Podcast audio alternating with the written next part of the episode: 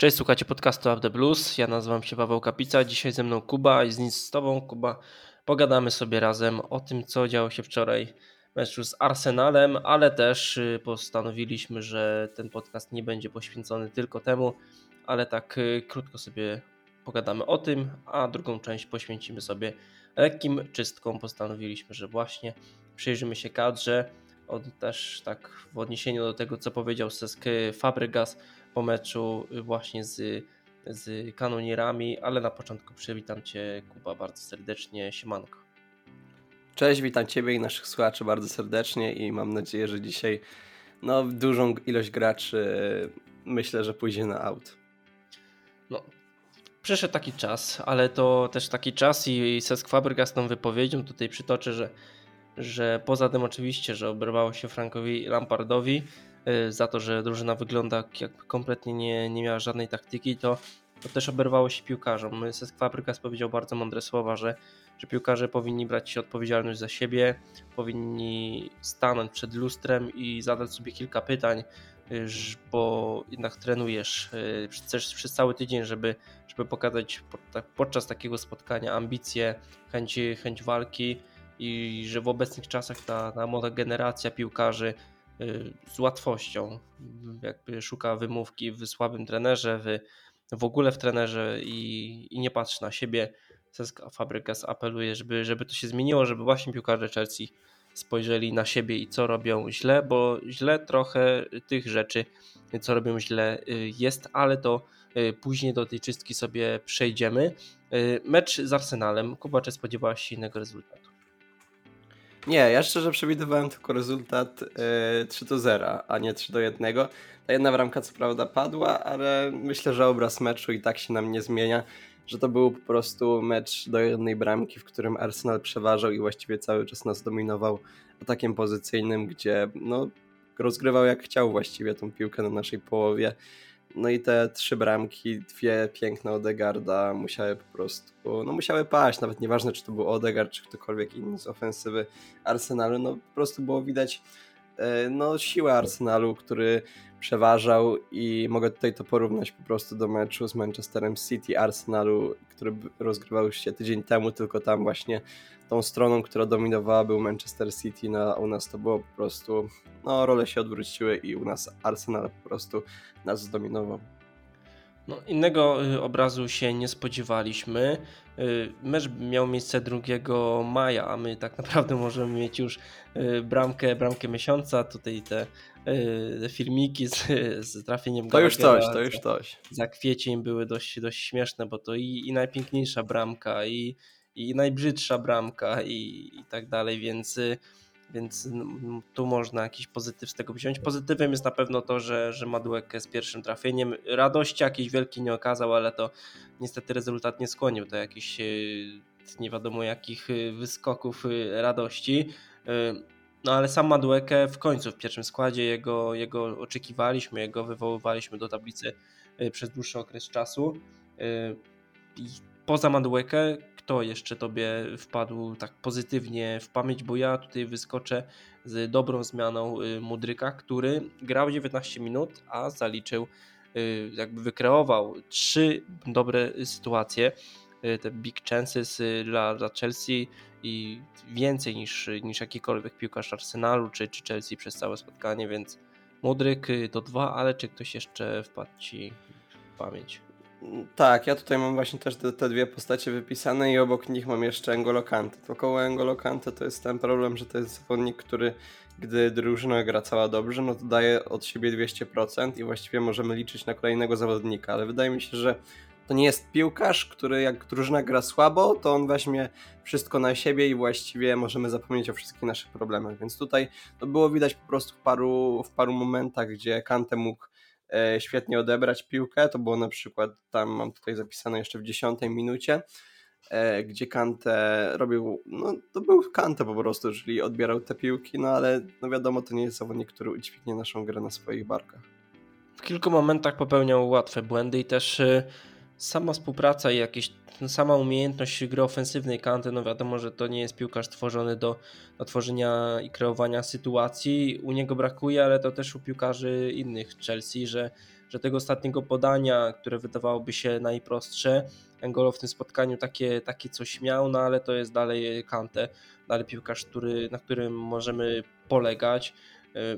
Jego profil się zmienił już bardzo dawno temu, to nie jest piłkarz odpowiedzialny tylko za defensywę, tej ofensywy też potrafi ruszyć, też potrafi coś, coś tam zdziałać, więc, więc jak najbardziej jak no pozytywnie patrzymy na, na występ właśnie Francuza, patrzymy sobie na ofensywę, bo tam no powrót do łask Aubameyanga, no i Sterling obok, obok niego, ale te dwa występy chyba sobie przemilczymy, bo tak patrzę sobie, co wyprawiał Raheem Sterling w tym spotkaniu, no to przez jego cały występ zero strzałów, że zero driblingów, jedna próba dośrodkowania i to nieudana, dwadzieścia cztery podania, czternaście tylko z tych dwudziestu czterech celne, no i trzynaście razy stracił piłkę.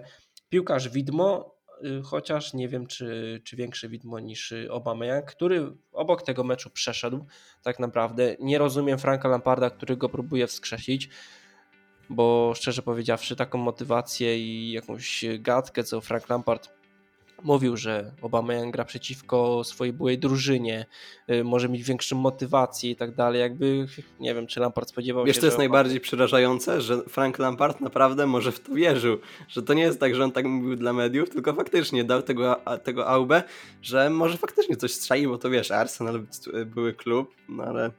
No jak wiemy, to, to tak nie działa w rzeczywistości.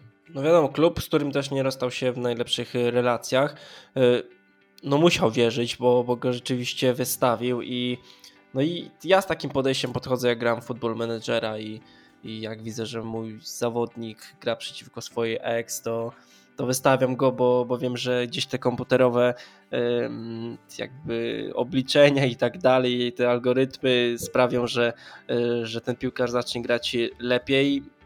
No Frank Lampard chyba spodziewał się, że rzeczywiście piłkarz, który nie gra praktycznie w ogóle ostatnio, no wejdzie i przeciwko drużynie, która walczy o mistrzostwo Anglii, jest w stanie coś, coś działać. Przyszedł koło tego meczu kilka, chyba w pierwszej połowie, z tego co pamiętam, cztery kontakty z piłką, z czego trzy to wznowienia z linii środkowej, więc to chyba idealnie podsumowuje występ byłego piłkarza Barcelony. Raheem Sterling również fatalnie. Nie wiem szczerze, jak skomentować występy tych Ja tutaj do większości, do większości piłkarzy mogę się odnieść po prostu jednym zdaniem, bo po prostu my nie mamy taktyki na te, na te mecze, my właściwie nie wiemy, co mamy robić, a na wielu naszych graczy po prostu potrzeba jakiegoś pomysłu, jak już wspominaliśmy o Kante. Kante musi mieć jakiś pomysł na grę, to nie jest tak, że postawisz tego Kante i on będzie wiedzieć, wiedzieć co robić właściwie o wszystkim. No i na tych młodych piłkarzy też trzeba mieć jakiś pomysł, jak nimi, jak nimi zarządzać, a my właściwie wychodzimy, w każdy, me- w każdy mecz wchodzimy z inną formacją, w jeden mecz wchodzimy z trójką z tyłu, z tyłu w drugi mecz wchodzimy w, z czwórką z tyłu.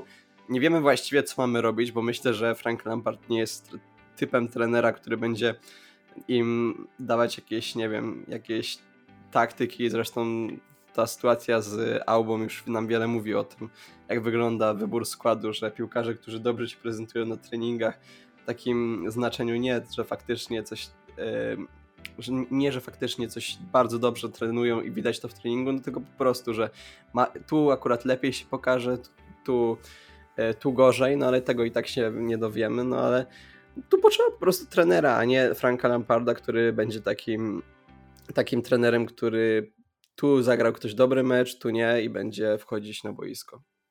No, Lampard miał być człowiekiem, o którym jakby profilu, który wspomniał Cesc Fabregas w tej wypowiedzi, czyli o tym pamiętnym sezonie, gdzie zajęliśmy dziesiąte miejsce, gdzie Jose Mourinho został zwolniony, przyszedł Gus Hiddink i, i Fabregas mówi, że wtedy Hiddink przyszedł po to, żeby dać szansę i jakby żeby ci młodzi piłkarze zebrali doświadczenie, że wtedy zaczął grać więcej Ruben Loftus-Cheek, Christensen. Ja tego oczekiwałem od Franka Lamparda. Kompletnie nie spodziewałem się tego, że, że on przyjdzie do Chelsea i zmieni kompletnie tę drużynę pod względem taktycznym, tylko że, że coś się zmieni, że, że to samo ustawienie i wybory personalne będą kompletnie inne, będą nastawione na przyszłość, a tu jednak Aubameyang w pierwszym składzie, Sterling, który nie wiem, Sama postać Sterlinga jest dla mnie tajemnicza i od top trzy najlepszych skrzydłowych w lidze stał się top trzy najgorszych skrzydłowych w lidze, więc to jest druga rzecz. Czy przywracanie Ziecha, który wchodzi na boisko i kompletnie nic nie robi, więc to wszystko Ziech to już sprawia... w ogóle jest parodia. Mi opadają ręce, jak widzę, jak widzę, że on wchodzi na boisko i nie wiem, to samo Gallagher też wszedł, zdobył już tą kartkę, więc zrobił co mógł i co potrafi w tym sezonie. Nie chcę wychodzić na hejtera, czy to Franka Lamparda, czy piłkarzy, ale, ale no liczyłem najbardziej na to, że, że jak Lampard przyjdzie do, do tej Chelsea, no to na, to, na tę końcówkę sezonu, to że jeśli już naprawdę zwalniamy Grahama Pottera, no to przychodzi Lampard, który da naprawdę grać piłkarzom, którzy są przyszłością tego klubu, a nie będzie trzymać się tego, czego trzymał się momentami Graham Potter, ale o samym Lampardzie nie ma, nie ma co gadać, bo, bo chyba już nie ma nadziei, też wydaje mi się, że, że, że Lampard też tej nadziei jakiejś nie widzi, wiadomo tam gadki gadkami, ale, ale ciężko będzie w końcówce tego sezonu, tak teraz patrzę, Lampard jest pierwszym trenerem, który przegrał dziesięć meczów z rzędu tego samego sezonu od, dwutysięcznego, od dwa tysiące piątego roku, więc piłkarzem był świetnym, trenerem może niekoniecznie, ale to też wydaje mi się, że, że powinien zrobić to, co między innymi zrobił Thierry Henry, czyli, czyli z, czego, z tego co pamiętam fatalna przygoda z Monako i, i po prostu dał sobie spokój, zobaczył, że, że nie idzie i wziął się za, za telewizję, gdzie... gdzie Albo się podszkolić po prostu, tak trochę jak sytuacja Mikel Artety w, w Manchesterze City i u Pepa Guardioli przy innym szkoleniowcu po prostu trochę popracować i wtedy zobaczyć e, efekty, efekty tej pracy, no a nie od razu rzucać się na głęboką wodę. No ja wiem, że tutaj była inna sytuacja, bo Frank Lampard jako legenda klubu chciał pomóc, chciał pomóc Chelsea w trudnej sytuacji, no ale no, chyba każdy myślał, że będzie źle, ale nie każdy myślał, że będzie aż tak źle. No, sześć meczów pod Lampardem, dwa gole strzelone i wszystkie mecze przegrane, to, to coś, czego na pewno nie, nie oczekiwaliśmy po, po, zmianie, po zmianie trenera. Była chęć jakiejś tej, tej słynnej nowej miotły, ale, ale to, to nie zadziałało. Wydaje mi się, że w przypadku Franka Lamparda to takie zejście hierarchią do, do, do właśnie jakiegoś asystenta, jak Arteta pod Guardiolą, to, to raczej nie wchodzi w grę już po, po tylu no niewielu latach, ale już jakiej przygodzie jako, już jako, jako trenera, czy to w Derby, czy w Evertonie, czy Chelsea, więc y, tak jak powiedziałem, że, że raczej powinien sobie dać spokój z tą trenerką Frank Lampard i, i wziąć się za coś, za coś, za coś innego, czy, czy po prostu jakiś trener w sztabie, czy, czy, czy jak Thierry Henry, czy po prostu do, do telewizji i, i robić fajne rzeczy właśnie w Sky i Sports, czy, czy gdzieś indziej. Ale to temat na, na chyba inną rozmowę, zresztą z Szymkiem gadaliśmy o Franku Lampardzie cały podcast poprzedni, więc nie ma co więcej o nim gadać. Przechodzimy chyba do tego, co, co mieliśmy, na, na czym mieliśmy się skupić w tym podcastie, czyli do lekkiej czystki. Kanał Piłkarzyki zrobił sobie tak, takie coś fajnego z dawaniem żółtych kartek, czerwonych kartek. My tych żółtych kartek nie będziemy dawać, chyba, mam nadzieję, że nie.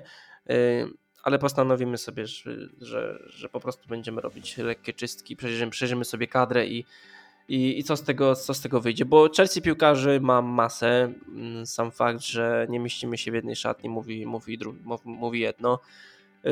Zaczniemy chyba już teraz, Kuba, od pozycji bramkarza, tam no, pozycji mamy cztery, bo jeszcze jest Bettinelli, jest Slonina, ale no, patrzymy sobie na tę dwójkę głównych bramkarzy, czyli Kepa, Mendy.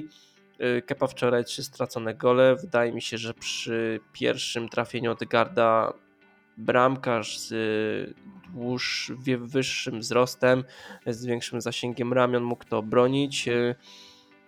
No ale Kepa, Mendy, tutaj stawiam Cię przed wyzwaniem. Kto in, a kto out? Ja wiem, że mo- mojej wersji pewnie nie popierasz, bo ja już wiem, co u Ciebie padnie przy Kepie. Ale dla mnie Mendy i Kepa out, ja bym szukał nowego bramkarza.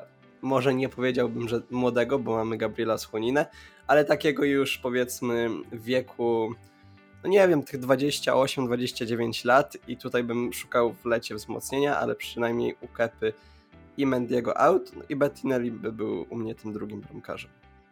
No Bettinelli to jest człowiek Coś jak Caballero, zobaczymy, tak, tak, tak, taki tak. doświadczony bramkarz, też z tego co y, oglądamy jakieś filmiki w jego, z jego wykonaniem, z jego udziałem, y, czy też jakieś takie akcje społeczne, gdzie, gdzie sobie chodzą do szpitali, to z, wydaje się być naprawdę pozytywny facet, facet, który może nie musi grać, on już swoje w piłce pograł, jest takim atmosferowiciem w, w naszej kadrze, więc tu się, tu się zgodzę. Co do Kepy, powiem Ci, że moje zdanie jest takie, że ja bym naprawdę chciał, żeby on został, bo, bo mam takie niespełnione marzenie, że on w końcu zacznie bronić na najwyższym poziomie, tylko no u niego najwyższym, największym problemem są warunki naturalne, których nie przeskoczy.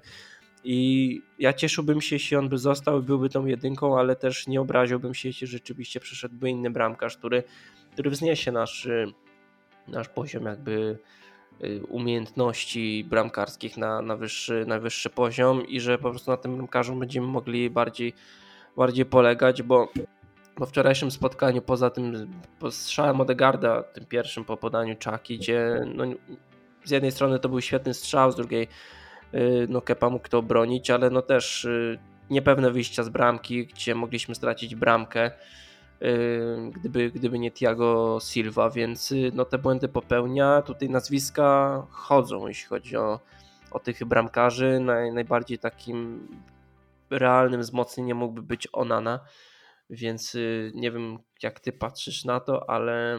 Ja, ja nie widzę Onany, szczerze mówiąc, bo to jest zawodnik, który tam chyba w Interze już miał jakieś tam... I w Ajaxie zresztą też jakieś tam nieprzyjemne sytuacje, taki troszecz, troszeczkę ma... taki piłkarsko mówiąc trochę charakterek, no nie widzę przynajmniej Onany, ale no zobaczymy, czy ktoś inny będzie. Ale jeszcze ci powiem a propos Kepy, jeszcze mu nie dawałem in, bo wydaje mi się, że Kepa by się nie zgodził na miano dwójki. Gdyby Kepa mógłby być dwójką, to bym dawał in, no ale gdyby przyszedł nowy bramkarz, myślę, że Kepa by się nie zgodził na, na pozostanie na ławce rezerwowej, rezerwowych. No. Jesteśmy w takiej sytuacji, to już kilka razy mówiliśmy w tym podcaście, że, że mamy bramkarzy dwóch, którzy aspirują na bycie jedynką i to jest niemożliwe, że w topowym klubie mamy dwóch topowych bramkarzy. W pewnym momencie sezonu mieliśmy takich dwóch topowych bramkarzy na świecie. No to nie jest możliwe, żeby, żeby właśnie dwóch zawodników, którzy chcą być jedynką w składzie, yy, będą po prostu przez dłuższy okres czasu być w tym, jakby będą w tym samym klubie, więc, więc albo Kepa, albo Mendy na pewno latem yy, odejdzie. Bardziej kierowałbym się, że odejdzie Mendy, też bym chciał, żeby on odszedł. Yy, Kepa ostatecznie ja bym dał, żeby był in, ale, ale tylko po to, żeby po prostu Slonina, yy, Slonina yy, jeszcze troszkę się ograł i może poszedł dziś na wypożyczenie i, i żeby to był taki case może Thibaut Courtois, ale z pozytywnym zakończeniem, więc, więc tutaj takie, takie lekkie moje marzenie. Przechodzimy dalej, mamy defensywę, tutaj jest ich trochę, tych piłkarzy, jest kilka nazwisk, którymi ja się bym pożegnał, ale tak, jest Badiashile, Koulibaly, Fofana, Azpilicueta, Chilwell, James, Kukureya, Silva i Chalobah, może nie wymienieni od lewej do prawej, tak jak powinni grać, ale, ale na pewno tych piłkarzy, którzy powinni opuścić Stamford Bridge, już przed oczami masz. Tak, no mogę wymieniać po prostu po kolei, kto dla mnie, jeżeli chodzi o jeżeli chodzi może o out, bo tak będzie prościej. No dla mnie out zdecydowanie um, Koulibaly, i Chalobah oraz Azpilicueta. To by, by, to by była ta trójka, którzy według mnie zawodnicy by byli na wylocie z klubu. No reszta mogę po prostu tak krótko podsumować. No Benoît Badiashile na pewno, na pewno musi zostać w składzie, no bo to po co, no bo ściągaliśmy go po pierwsze zimą, po drugie, yy, po drugie no prezentował bardzo dobry poziom, no i właściwie nie ma co więcej tutaj tłumaczyć. No, to jest Jeżeli... przyszłość klubu tutaj, tutaj razem tak z Fofaną, razem z Fofaną to jest przyszłość klubu i tutaj nie ma, nie ma co nawet yy, wątpić w to. U Fofany dokładnie to samo. O, Jeżeli Fofana, chodzi o... tutaj yy, przerwę Ci, yy, kilka razy nas yy, poprawiali. Fofany, Fofana. tak, tak, tak, tak. Fofana mój tutaj... błąd, tak, mój błąd. Jeżeli chodzi o Thiago Silva, to wiadomo, że in, ale tutaj już bardziej w roli chyba, myślę, że się ze mną zgodzisz, że schodzącej, czyli już tak bardziej już w przyszłym sezonie, no nie myślę, że Thiago Silva będzie, będzie tym pierwszym wyborem, nie wiadomo jeszcze, nowego trenera. Jeżeli chodzi o Risa Jamesa i Bena Chilwella, tutaj wiadomo in. I jeżeli jeszcze chyba Marka Kukureję, jeżeli, jeżeli dobrze myślę, pominąłem jeszcze, no to, no to tutaj jest, no to jest nowy transfer i właściwie nie miał się wykazać, nie, nie mógł się jeszcze aż tak wykazać, żebym musiał go y, skreślać, no bo właściwie muszę go zobaczyć po prostu jeszcze pod innym trenerem, no bo pod Grahamem Potterem mało piłkarzy wyglądało dobrze, a u Thomasa Tuchela zagrał, zagrał raptem kilka spotkań, więc tutaj po tej przygodzie nie mogę go tak, jed, tak e, jednoznacznie ocenić. Zbyt duże pieniądze, żeby szybko sprzedawać teraz. Przynajmniej tak mi się wydaje. Ja tak patrzę. No Koulibaly to jest piłkarz chyba z tych wszystkich wymienionych najbardziej wątpliwy i kontrowersyjny w kwestii takiego odejścia. Dla mnie bardzo elektryczny, też swoje lata ma, nie jest najmłodszym piłkarzem. Też jest perspektywa przyjścia Colwilla z powrotem na, do Chelsea, więc, więc ja z Koulibalym bym się pożegnał. Fofana, no to przyszłość klubu, to już o tym mówiliśmy. Azpilicueta to piłkarz, który no już po prostu tak naturalnie z tego klubu odejdzie. Teraz przedłużył kontrakt, no z wiadomych przyczyn mieliśmy ogromne problemy w defensywie. Tych, te braki były po odejściu Christensena i Rydikera też, no ale wiadomo, że to nie była wina Azpilicuety. On jako kapitan, legenda klubu świetnie się zachował, został w tej Chelsea jeszcze na rok. No jego takim głównym celem jest pewnie powrót do Hiszpanii, z czego mu się nie dziwi, on już swoje w Chelsea pograł, więc, więc tu absolutnie nie będę zły, jeśli Azpilicueta będzie chciała odejść latem. Wiadomo, że to raczej nie będą, nie będzie odejście spowodowane słabym sezonem, słabą grą Chelsea, tylko, tylko po prostu jakby zrobi to, co, co miał zrobić tego lata, ale teraz będziemy mieć okazję do tego. Nic go nie będzie po prostu tu, tu jakoś trzymało na siłę. Chilwell James. James, piłkarz przez wielu może wypychany, moim zdaniem. Nie wiem, czy się ze mną zgodzisz, przez te kontuzje. James tutaj może dla niektórych być taki zagrożony, jeśli chodzi o odejście. Ale u Jamesa, ja bym w ogóle u tych piłkarzy, które, którzy mają te długie kontrakty, to ja bym w ogóle nie dyskutował z takimi już, yy, już spekulowaniem, że może ktoś odejść, no bo James to jest też jeden z tych piłkarzy, którzy, który podpisał ten długi kontrakt, tam jest chyba na pięć czy sześć lat, yy, więc tutaj bym nawet nie spekulował odejścia. On, on, to jest on bardzo absolutnie nie, tylko, tylko chciałem powiedzieć, że że właśnie dla niektórych kibiców Chelsea, no te, te długie kontuzje i liczne kontuzje przede wszystkim, no spra- stawiam taki znak zapytania wokół Jamesa, że, że może czas go niedługo sprzedać, póki możemy go sprzedać za, za duże pieniądze. Moim zdaniem może przyjdzie moment, kiedy, kiedy James w końcu się ogarnie pod względem kontuzji, ale jeśli następny sezon rzeczywiście znowu opuści tak dużą ilość spotkań, a to ja nad, tym, nad tą sprzedażą bym się zastanawiał. Będzie to boleć na pewno, ale ale to też trzeba być realistą i pomyśleć nad tym, czy my mamy piłkarza, który, który jest klasowy, ale którego tak naprawdę przez siedemdziesiąt procent sezonu nie ma. Na przyszły sezon na pewno in, ale jeśli powtórzy się to, co się działo i w tamtym sezonie, i w tym sezonie, no to dałem się nad odejściem Jamesa zasta, zastanowił. Czalobach tutaj powiedziałeś, że, że jego byś dał na out. Czemu? Jakby ja wiem, że, że on jest elektryczny i że to nie jest piłkarz, na którym na razie możemy polegać, ale... ale... Dla mnie Chalobah nie ma, nie ma przyszłości w Chelsea, dlatego że mamy za dużą głębię składu po prostu, bo w przyszłym sezonie przychodzi jeszcze Colwill i mamy tak właściwie, zobacz, Thiago Silva, yy, Fonfanę i Badiashila i Colwilla. Tutaj ja nie widzę po prostu miejsca dla Chalobaha albo dla Colwilla, bo tutaj możemy się zastanawiać po prostu, który z nich, no ale dla mnie Colwill jest jak już bliżej pierwszego składu i nie miałby po prostu żadnych szans na grę, więc może wypożyczenie, albo jak się pojawi jakaś sensowna oferta, to wtedy bym pomyślał właśnie nad, nad sprzedażą Chalobaha.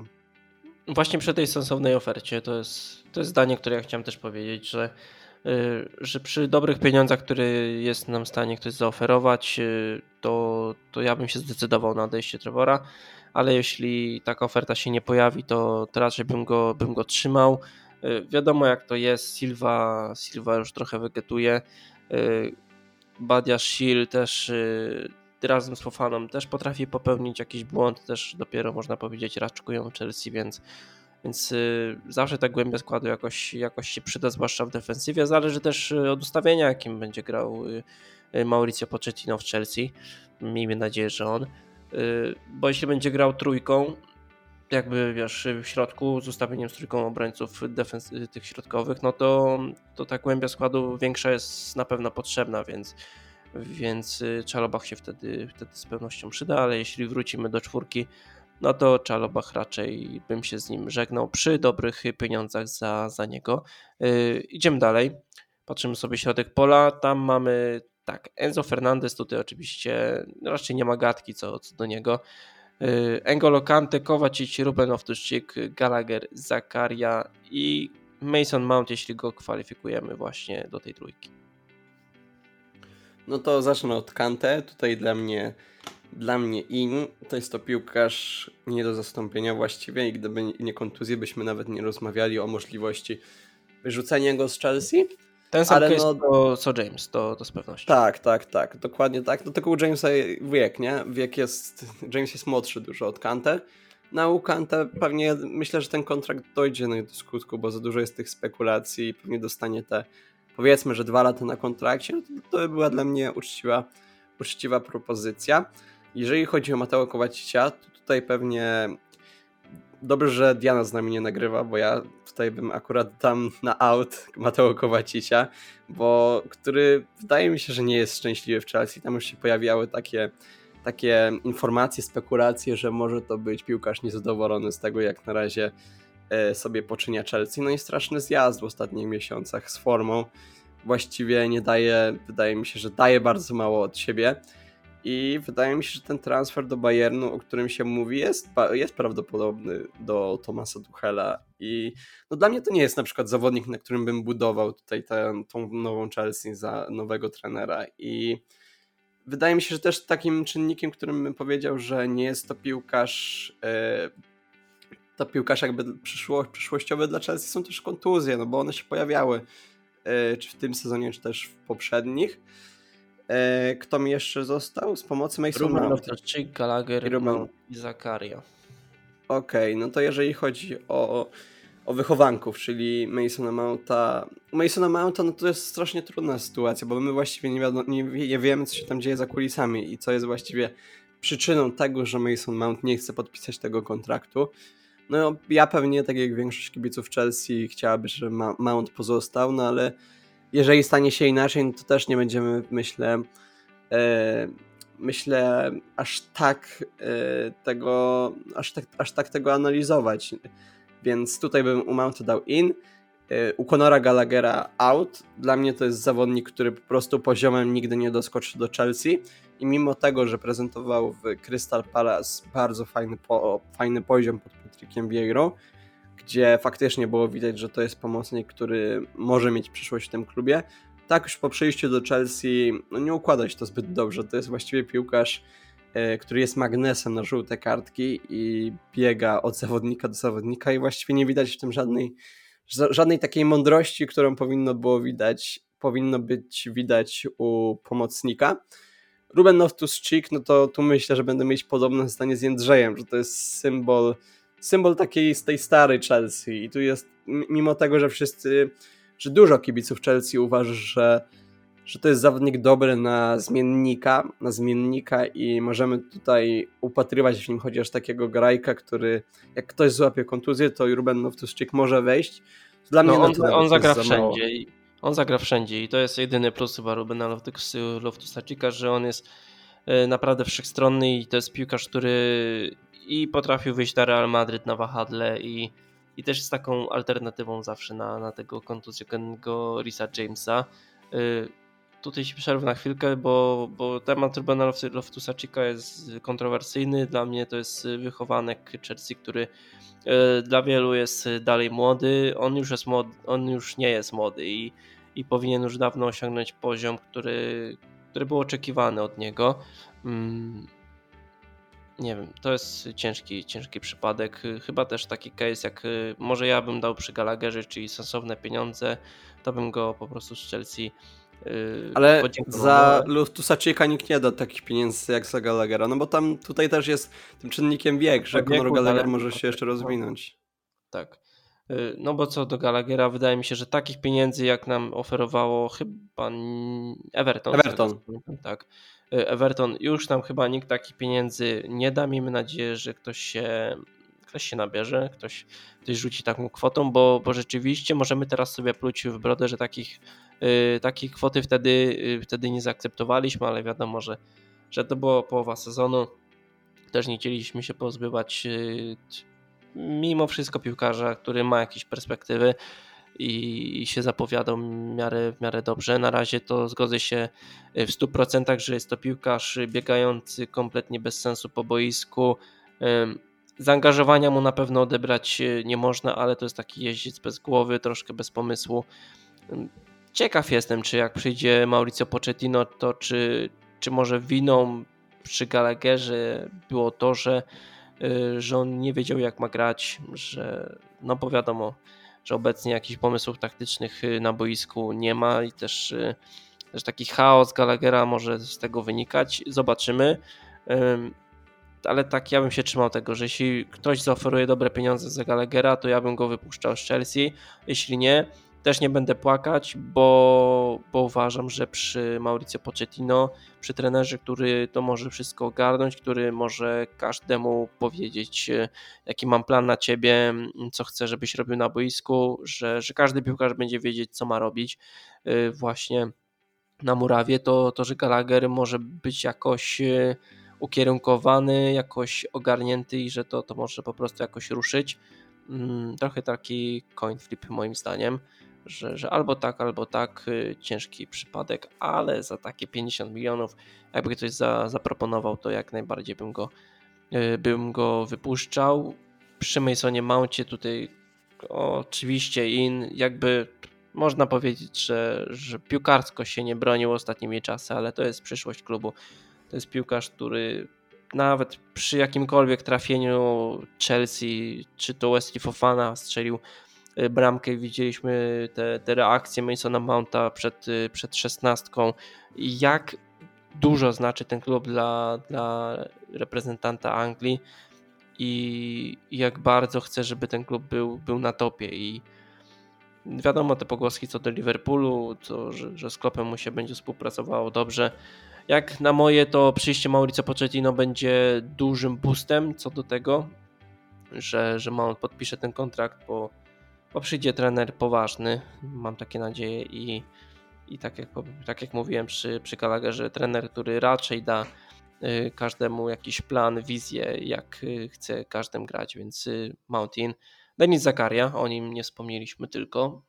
On, a czy go, czy go bierzemy, czy nie?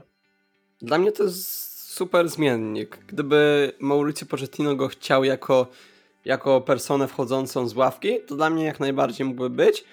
Ale no więcej tych plotek się pojawia, że jednak Chelsea go nie wykupi, no bo to jest jednak to trzydzieści milionów, a Zakaria nie zagrał w wielu spotkaniach, przynajmniej w tych co grał, to pokazywał się raczej z tej dobrej strony, ale myślę, że to będzie za duże ryzyko, żeby, żeby go wykupić, więc dla mnie mimo wszystko out.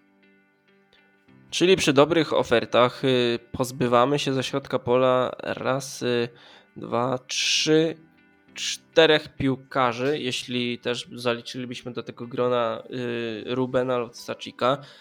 Y, spore czystki. Kto przyszedłby w ich miejsce, raczej teraz nie będziemy nad tym myśleć, bo to jest naprawdę masa spekulacji.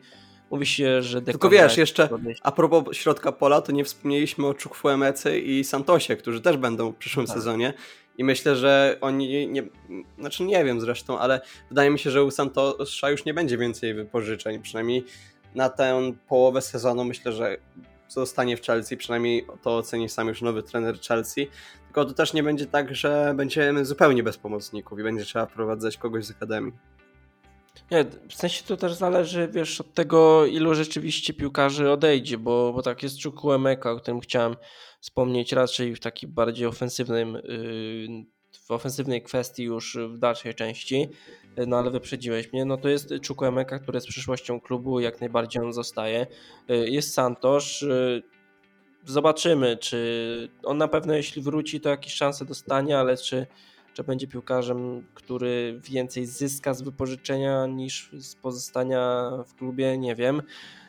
no ale no, to z pewnością możemy go zaliczać.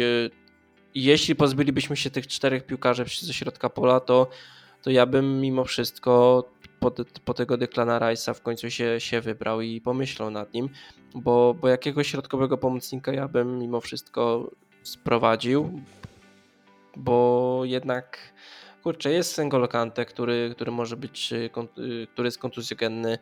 Enzo Fernandez dopiero wchodzi do klubu, więc no ale to jest wiadomo podstawa i piłkarz klasowy, ale no, zrobią nam się, nam się trochę takie czystki i piłkarze kompletnie bez doświadczenia, więc taki Declan Rice, piłkarz z doświadczeniem, ograniem w lidze angielskiej, yy, mentalność top, yy, piłkarz lider ogromny West Hamu, lider, który też mógłby być liderem, który mógłby być również w Chelsea, więc yy, takie połączenie tej, tej świeżości, tej, tej młodości, jak Enzo, jak właśnie Santos, yy, yy, Chukwuemeka, plus taki Declan Rice, no coś, czy N'Golo Kante, coś fantastycznego moim zdaniem i, i, i tutaj chyba takie jedno nazwisko po prostu zaproponował, ale przyjdzie okienko transferowe letnie, to, to będziemy o tych wzmocnieniach potencjalnych gadać. Idziemy dalej. Teraz będzie się działo. Ja tutaj złap się krzesełka, bo, bo, bo lecimy teraz bez trzymanki. Uwaga, Aubameyang, Pulisic, Ziyech. Tu się zatrzymam. Oni out. Tu chyba się ze mnie zgodzisz, nie ma co. Ja już nie... chyba od razu powiem swoje zdanie, że u mnie też będzie out. Jeszcze raz? Ja już od razu powiem swoje zdanie, że u mnie też będzie out. No to tak, jakby to, to na pewno. Tu, tu chciałem się zatrzymać, tych trzech piłkarzy oddzielić grubą kreską.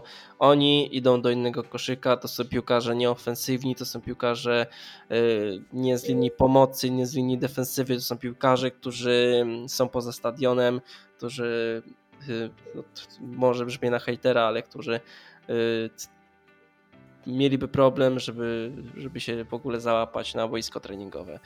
Tych piłkarzy w Chelsea nie powinno być już dawno. Jeden nie powinien w ogóle do Chelsea przyjść, ale to jest inna kwestia. Idziemy dalej. I nie gadamy o tamtych. Nie psujmy sobie humorów. Ziyech, Pulisic, Aubameyang. O, te trzy nazwiska już nie są wspominane w tym podcaście.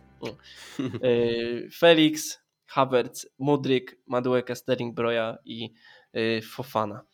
Zacznę od Feliksa, żeby tak to wszystko uporządkować. No to jest kwestia wykupu i czy bierzemy go, czy nie. Ja dam szybko swoje zdanie, że na obecny moment, tak jak się prezentuje Portugalczyk, to ja bym się raczej może zdecydował i szukał może jakiegoś kolejnego wypożyczenia na kolejny sezon za te osiemnaście milionów, czy za ile tam Atletico by chciało, ale za taką kwotę ogromną, jaką klub z Madrytu by chciał, to bym go za... nie wykopywał, patrząc na to, co jak na razie nam prezentował. Dla mnie też, jak już to wypo- wypożyczenie, ale nie szukałbym tutaj y, jakiejś możliwości wykupu, bo dla mnie to jest zawodnik, który przynajmniej teraz profilem nie pasuje do Chelsea. Biorąc pod uwagę to, że przychodzi Nkunku, to dla mnie to nie jest, to nie jest na tyle sensowna kwota, żebym zapłacił ją za Feliksa.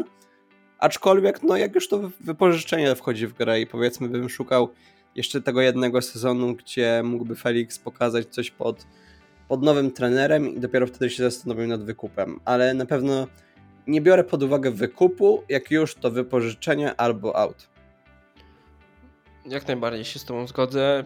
Ciężki case. Ja się zakochałem w Felixie. Tutaj, yy, tutaj nie będę kłamać, że, że jako piłkarz zresztą ja mam jakąś taką mentalność i yy, uległość do tych piłkarzy, czy to hiszpańskich, czy, portu, czy to portu, Portugalczyków, że, że nawet jak są średni, czy to Morata był, czy to był Fernando Torres, to, to ja tych piłkarzy mm, kochałem. Teraz z perspektywy czasu za Morata jest mi wstyd, ale, ale jednak jak był w Chelsea, to, to go bardzo, bardzo wspierałem. Felix, wiadomo, że z tej dwójki może prezentuje się lepiej, z tej dwójki, z tej dwójki wymienionej wcześniej Torres, Morata, no to prezentuje się lepiej, ale no ale oczekujemy od niego, że będzie strzelać bramki, tych bramek jak na razie nie strzela za dużo, wiadomo też ma pecha z tymi słupkami, poprzeczkami, ale ale ale trzeba go też troszkę tak ukierunkować, ujarzmić, jak, jak to się mówi. Już nie pamiętam, kto to powiedział. Chyba Tomasz Ciąkała. Z tego, co pamiętam, że największym pro- problemem Feliksa jest sam Felix. To chyba no, idealnie niestety, podsumowuje. Niestety tak jest. I y, on potrzebuje trenera, który przede wszystkim będzie z samą mentalnością drużyny, tego co chcemy prezentować na boisku, będzie ofensywny, ofensywnie nastawiony. Simeone taki nie jest, więc, y, więc tu na pewno też y, sam trener w Atletico Felixa ograniczał. Y, Obecnie też łatwo w Chelsea nie ma, bo był Graham Potter, teraz był Saltor, teraz jest Frank Lampard, czyli trzech trenerów, więc też jest ciężko mu na pewno. Więc te wypożyczenie na kolejny sezon byłoby fajne. Nie wiem, na ile Atletico jest skłonne to, to zgodzić się na to, ale jeśli by się zgodzili, to, to ja bym brał Feliksa w ciemno na kolejne wypożyczenie i pod Mauricio Pochettino, żeby to wszystko jakoś się zgrało, żeby zobaczyć, czy pod poważnym trenerem, co jest w stanie zrobić João Felix i czy rzeczywiście jest w stanie pokazać to, co pokazywał w Benfice. Yy, idziemy dalej. Mudryk, Madueke i Fofana. Te nazwiska raczej zostawimy sobie, bo to jest przyszłość klubu. Tutaj raczej wątpliwości nie ma, że oni w klubie zostają.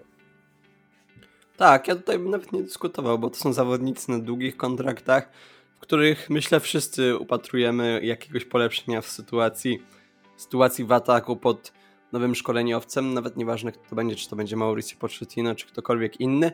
Mamy nadzieję po prostu, że ci zawodnicy odpalą, ale pod, po jakimś czasie, bo to są też zawodnicy młodzi, od których wszyscy wymagają, jakby mieli wejść w tą ligę i po prostu od razu, od razu notować świetne liczby. No ale Chelsea też jest w takim okresie, w którym w którym no niewiele rzeczy wychodzi i myślę, że, gdy, że gdyby taki Mudryk teraz grał w Arsenalu, to by miał te kilkanaście asyst, kilkanaście bramek i mówilibyśmy o jakimś y, idealnym wejściu w sezon, ale w Chelsea no to było wiadomo już przed transferem, że to się nie wydarzy, że to nie będzie takie od razu nowy zawodnik, to będzie polepszenie wszelkich, też, wszelkich standardów.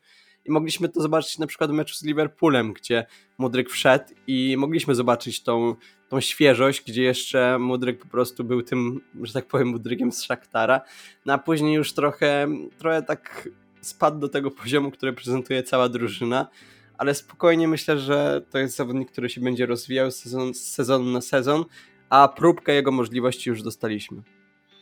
No ten mecz z Liverpoolem to troszkę taki oszukany, bo, bo ja się też nabrałem wtedy yy, bardzo i pamiętam wtedy oglądaliśmy razem z fanklubem Liverpoolu w Warszawie, yy, no ale bądźmy szczerzy, on tam kręcił Milnerem, więc yy, który ma więcej lat niż yy, ja, ja włosów na głowie, więc... Yy. Więc no, też jedna taka, taka kwestia, no to jest piłkarz, który, który ma potencjał, to jest piłkarz, który ja bym go nie hypował na jakiegoś przyszłego zdobywcę złotej piłki, bo, bo to jest zbyt duża presja. Nie, no już nie ale... przesadzajmy w drugą stronę też, nie? No niestety, ale wiesz, wielu kibiców też tak potrafi, potrafi mówić. To jest piłkarz z ogromnym potencjałem, któremu trzeba dać czas i wczoraj w meczu z Arsenalem pokazał, co potrafi. Więc, więc jak najbardziej przyszłość klubu. Madueke to samo, i on musi grać, jeśli go ominą kontuzję, bo on potrafił być kontuzjogenny, jeśli go to ominie, to będzie klasowym piłkarzem. Wczoraj top, top, top, top i on musi grać bardzo, bardzo dużo, zresztą też konkurencji świetnej nie ma na swojej pozycji, więc tym bardziej ma łatwe zadania, a tym dobrym występem z Arsenalem się właśnie do tego pierwszego składu i do większej ilości minut zachęcił i z pewnością zbliżył.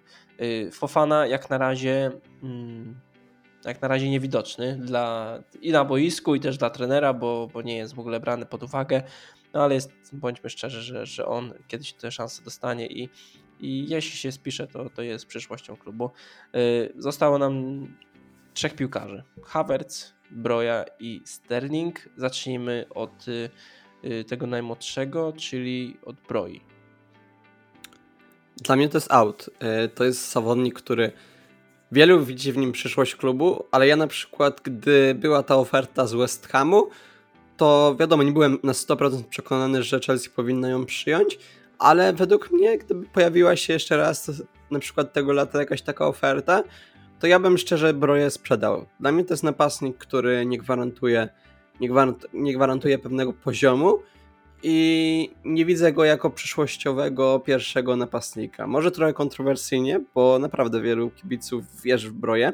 Ja też zresztą wierzę, ale gdybym się pojawiła dobra oferta, to ja bym jednak szukał tutaj e, szukał tutaj jakiejś sprzedaży, bo myślę, że Todd Bowley jako cel transferowy i cały i wszyscy ci Avengersi no, postawili sobie jakiegoś napastnika klasowego i tam się przejawiało, pojawiało parę razy w mediach nazwisko Osimena na przykład i myślę, że ten napastnik trafi do Chelsea, a jak trafi, no ty to... Wiesz, czy jest ten niechciany, ten, który wróci, ten, który widać, tak, że tak, tak, nagra, tak. Więc, więc to też musimy wziąć Romelu Lukaku pod... Ale ja myślę, że szczerze, szczerze, ja myślę, że Inter go wykupi. Potem jak ostatnio się prezentuje Romelu Lukaku tam, myślę, że nie wiem, czy to będzie kolejne wypożyczenie, czy też, czy też już transfer definitywny, ale przynajmniej po tym, jak prezentuje się ostatnio, myślę, że jednak nie ma możliwości w ogóle, żeby Romelu Lukaku jeszcze kiedyś zagrał w, w Chelsea, aczkolwiek może się mylę.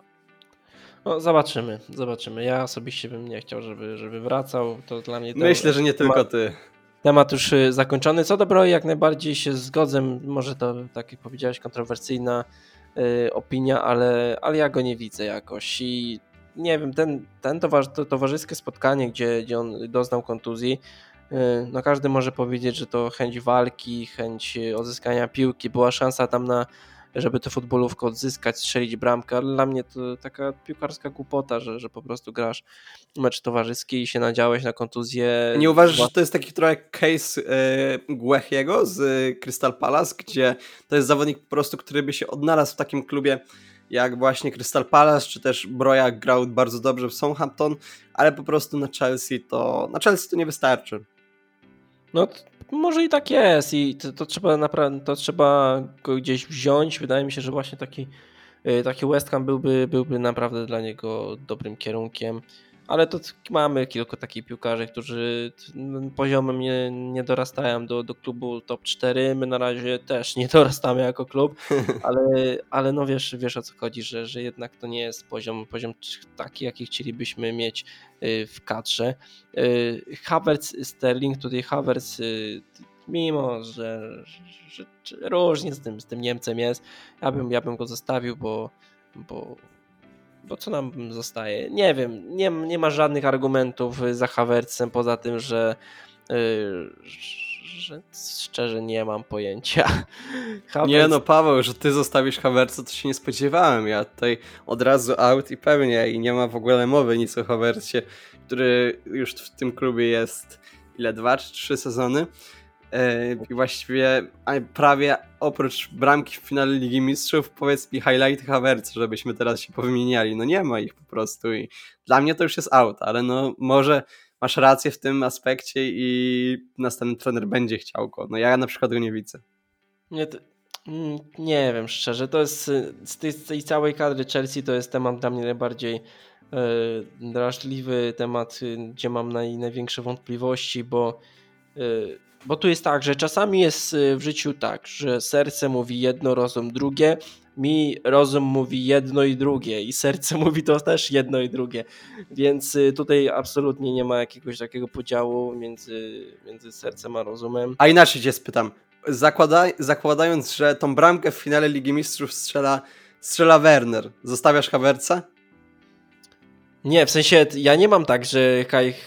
Kaja Havertza na Stamford Bridge dla mnie trzyma bramka w finale Ligi Mistrzów, więc wiesz, u mnie... Dla mnie trochę jeśli, tak jest, dla mnie trochę tak jest. Jeśli, jeśli naprawdę dochodzi do rozmowy na temat Kai Havertz, Chelsea, in czy out, ja ostatnią rzeczą, którą jakby, wiesz, wytaczam jako takie najcięższe działo, to jest, wiesz, które szłoby za Kajem Havertzem i jego pozostaniem na Stamford, to bramka w finale Ligi Mistrzów, jakby to jest dla mnie naprawdę, ta, ta bramka mogła się trafić każdemu, nie, to nie wiem, kep, Kepie mogło się to odbić od głowy w jakimś tam mrożnym, doliczonym czasie, nie, więc, więc to jest jedna rzecz, bądźmy świadomi, no Kai Havertz to jest piłkarz kreowany na napastnika w Chelsea i wielu ludzi mówi, że, że to nie jest typowa dziewiątka, że to nie jest napastnik i tak dalej, ale bądźmy szczerzy, on, on odkąd przyszedł, wiadomo, za Franka Lamparda on grał wszędzie. Mnie to też strasznie irytowało, że Kai Havertz latał po każdej pozycji, nie mógł się odnaleźć, ale jednak już pod koniec przygody Franka Lamparda, tej pierwszej, i początku przygody Thomasa Tuchela, Kai Havertz miał już określoną pozycję. On sam nieraz mówił, że lubi grać na tej dziewiątce i że to nie sprawia mu żadnego problemu. On tak mówi, ale widać, że mu ten problem sprawia, to bo nie strzela bramek. Jakby nie wiem, czy to jest problem Chelsea, czy to jest problem Kai Havertza, że my nie mamy napastników, nie możemy liczyć na napastnika, który strzeli te, nie wiem, zbliży się chociaż do tych dwudziestu goli w sezonie. Bo, bo my mamy najlepszego strzelca w postaci Kaja Havertza, który chyba ma dziewięć bramek z tego, co, z tego co, co pamiętam, więc nie wiem, no przyjdzie moment, kiedy naprawdę z Kajem Havertzem trzeba, trzeba będzie się pożegnać, ale nie wiem, na ile to jest problem samego Niemca, na ile po prostu tego, że ci trenerzy nie potrafią go, go wykorzystać, bo to, że potencjał chłopak ma, to jest jedno, ale że nie potrafi go wykorzystać, że że marnuje naprawdę sytuacje, które, które jego koszta w prime zamieniałby jedną głową, piętą, wszystkim by to strzelił, więc, yy, więc to jest druga, druga rzecz. Dla mnie, nie wiem, czuję, że, że może pod tym Pochettino, wiesz, to jest jakiś nowy rozdział. Yy, jeśli pod Pochettino Havertz nie wypali, to już absolutnie ja go sam, sam mu bilet kupię lotniczy do Niemiec, żeby tam wrócił, więc, yy, więc dla mnie jeszcze na ten sezon in, ale jeśli już pod Pochettino kompletnie nic nie wypali, to, to jednak out.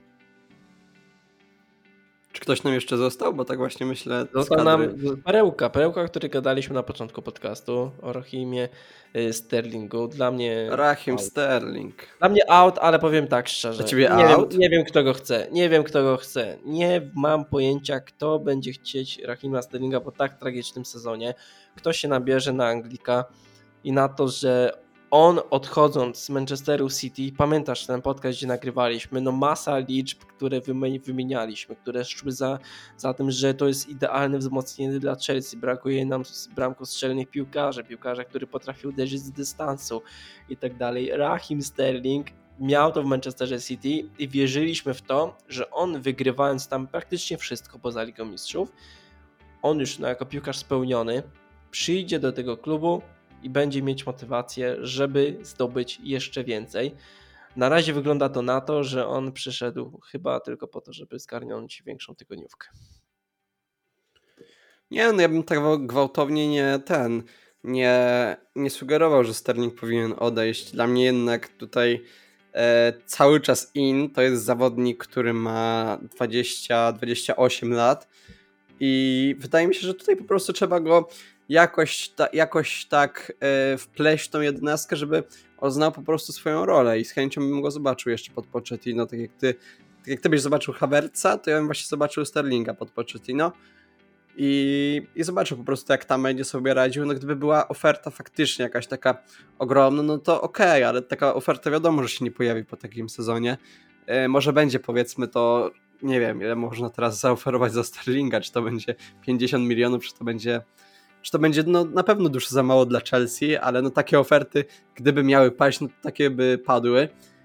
Yy, no ale dla mnie cały czas jednak in. To jest Sterling, to jest jednak, yy, jednak sprawdzony jakiś tam poziom i mimo tego słabego poziomu, który, który prezentował w tym sezonie, no to ja bym cały czas w niego wierzył i myślał, że pod odpowiednią układanką, tak jak Sterling prezentował się pod Guardiolą, gdzie doskonale znał swoją rolę i co ma robić, no to przecież tam tak jak już wspominałeś o tych liczbach, no to on dawał te liczby i myślę, że pod innym trenerem, który zarządzi tą Chelsea, mam nadzieję przynajmniej bardzo dobrze, to Sterling będzie nadal, nadal po prostu utrzymywał ten poziom z Manchester City, a nie z początków Chelsea. Dla mnie to jest temat ciężki, jak, jak nie wiem, dla mnie ciężko jest mi wierzyć w to, że, że naprawdę piłkarz, który w młodym wieku osiągnął praktycznie wszystko, wiadomo w piłce reprezentacyjnej niekoniecznie to co, to, co by chciał, Ligę Mistrzów jeszcze, jeszcze ma do zgarnięcia, ale, ale ciężko jest mi wierzyć, że on tej Chelsea jakąś taką większą motywację ma i I możemy mówić i tutaj się zgodzę na pewno, że, że lepiej by się prezentował, jeśli wiedziałby, co ma robić na boisku, też nie latałby po każdej pozycji, bo i za Tuchela na początku jego przygody na Stamford Rahima Sterlinga i też za Potteran potrafił latać po wahadłach, był na dziewiątce, był obok dziewiątki na skrzydle i tak dalej, więc co na pewno mu utrudnia, ale nie jestem w stanie wytłumaczyć tego, że Raheem Sterling to, czym naprawdę słynął, czyli świetny dribbling, uderzenie z dystansu, on tego kompletnie nie pokazuje. I, i to nie wiem, tu naprawdę nie chodzi o to, że, że ma gorszy sezon, ale i że nie wie jak grać, to, to, to zwłaszcza, nie, że nie wie co ma robić na boisku pod, pod rolą jakiegoś innego trenera, ale, ale to jest dla mnie niezrozumiałe, że oni grając z przeciwnikiem na poziomie Brentford, Bournemouth, West Ham, on nie potrafi przejść jakiegokolwiek piłkarza i, i nie wiem jak, jak to wszystko wytłumaczyć i teraz jestem świadom tego, że, że nikt Sterlinga nie kupi i wiem, że on zostanie w tej Chelsea, mimo że chciałbym, żeby był out, ale no dla mnie to nie jest naprawdę niezrozumiałe, jak można zrobić taki regres, czy to jest kwestia po prostu złego trenera, czy to jest kwestia tego, że jemu jest, on już nie ma motywacji, żeby zdobyć więcej i tak dalej. Nie wiem, może jeśli pojawią się takie głosy, opinie, takie naprawdę szersze, głębsze, że, że, że, że tak rzeczywiście jest, że Sterling przyszedł tylko po kasę, to może mu się przestawi coś w głowie, może będzie chciał nam udowodnić, że jest inaczej. Oby tak było. Ja na razie nie widzę przyszłości Sterlinga w Chelsea, bo po prostu przez cały ten sezon prezentował zerowy poziom, poza tym jakimś lekkim początkiem za Thomasa Tuchela. Ale nie wiem, to jest też kontrowersyjne zdanie, też temat, o którym można gadać i gadać, bo to Raheem Sterling. My się jaraliśmy nim na początku, teraz troszkę mniej. Widzę, że ty jeszcze chciałbyś, żeby został. Ja może niekoniecznie, mimo że jestem świadomy, że nie odejdzie, bo nikt go nie będzie jak na razie yy, chciał. Więc yy, Kuba, już prawie godzina gadamy, więc chyba byśmy kończyli. Zrobiliśmy sobie lekkie czystki. Tych piłkarzy troszkę się pozbyliśmy, ale tak musiało być. Tych piłkarzy w kadrze mamy za dużo. Mamy też za dużo piłkarzy, którzy pewnego poziomu już nie przeskoczą, więc to się kiedyś musiało wydarzyć. To, kto za tych piłkarzy by przyszedł, to będziemy sobie gadać na pewno przed otwarciem letniego okienka, już po sezonie, kiedy będziemy mieli z głowy wszystkie męczarnie i bóle głowy związane z samymi wynikami. Przed nami jeszcze pięć spotkań i pięć okazji do tego, żeby zdobyć jakikolwiek punkt.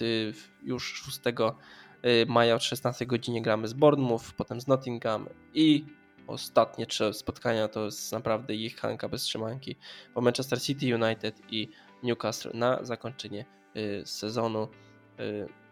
No cóż, życzymy sobie tylko punktów, żebyśmy coś zdobyli. Raczej widmo spadku na mnie nie straszne, ale, ale to chyba by było na tyle. Mimo słabych nastrojów po, po tym Arsenalu, to przyjemnie chyba było, Kuba, tak sobie porobić czystki, nie? Przyjemnie było tak wyrzucić z jecha, Pulisyka, to pomaga człowiekowi, naprawdę. Możecie spróbować tego w domu, to jest coś, coś co po prostu po takim meczu zdecydowanie pomaga. Znaczy tych trzech nazwisk nie słyszałem, bo tych trzech nazwisk mieliśmy nie wymawiać już w tym podcaście, więc y, jak coś mówimy nie y, A P Z, tylko mówimy, y, nie wiem, ta trójka, możemy tak powiedzieć. Y, więc no, zrobiliśmy sobie fajne... Trójka, czy... których imiona nie wolno wymawiać. Dokładnie, dokładnie, to jest y, y, zakazane trio, o, tak jakoś... Y, No przyjemnie to było, powiem Ci, tak trochę sobie odre- odreagowałem po tym, po tym wszystkim. Wydaje mi się, że, że, że takie rozpisanie sobie na kartce tych wszystkich nazwisk i um, tak wykreślenie sobie, że ten out, temu może żółte, żółtą kartkę i tak dalej. Niech każdy kibic Chelsea, który ma teraz gorszy okres, a jest takich wielu na pewno, yy, gorszy okres pił- kibicowsko-piłkarski, niech sobie rozpisze, porobi sobie sam czystki. Powiem wam, że, że to działa i że jest naprawdę lżej na, na duszy. Ja czuję się spokojniejszy, i, ale do następnego meczu, bo, bo długo to nie będzie trwało.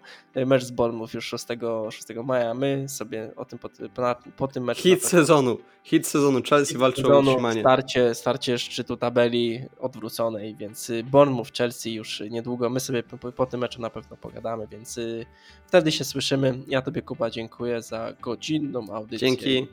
I o, to żeśmy sobie pogadali. Dzięki i a wszystkim życzymy jeszcze fajnej tej końcówki majówki, bo zostało jeszcze kilka godzin. Także bawcie się, nie szalejcie, żebyście jutro stali do pracy czy tam do szkoły. Nie, jutro matury. Więc o, maturzystom życzymy wszystkiego, wszystkiego co najlepsze. Trzymamy za was kciuki, bo... bo będzie dobrze, to nie jest jakiś straszny. Pomyślcie sobie, że lalka, e, czyli Izabela Łęcka, to jest e, Pulisic. To wam pomoże. No, e, przepraszam, imion oczywiście nie miałem wymawiać. No, no właśnie. E, sobie z Kubą pogadamy o tym i o jego przyszłości w podcaście, bo widzę, że się nie słucha. Dobra, bo już gadamy głupoty. Dzięki wszystkim za, za słuchanie i do następnego. Słyszymy się po Bournemouth. Na razie amatorzystom życzymy, trzymamy kciuki i życzymy powodzenia. Na razie, hej.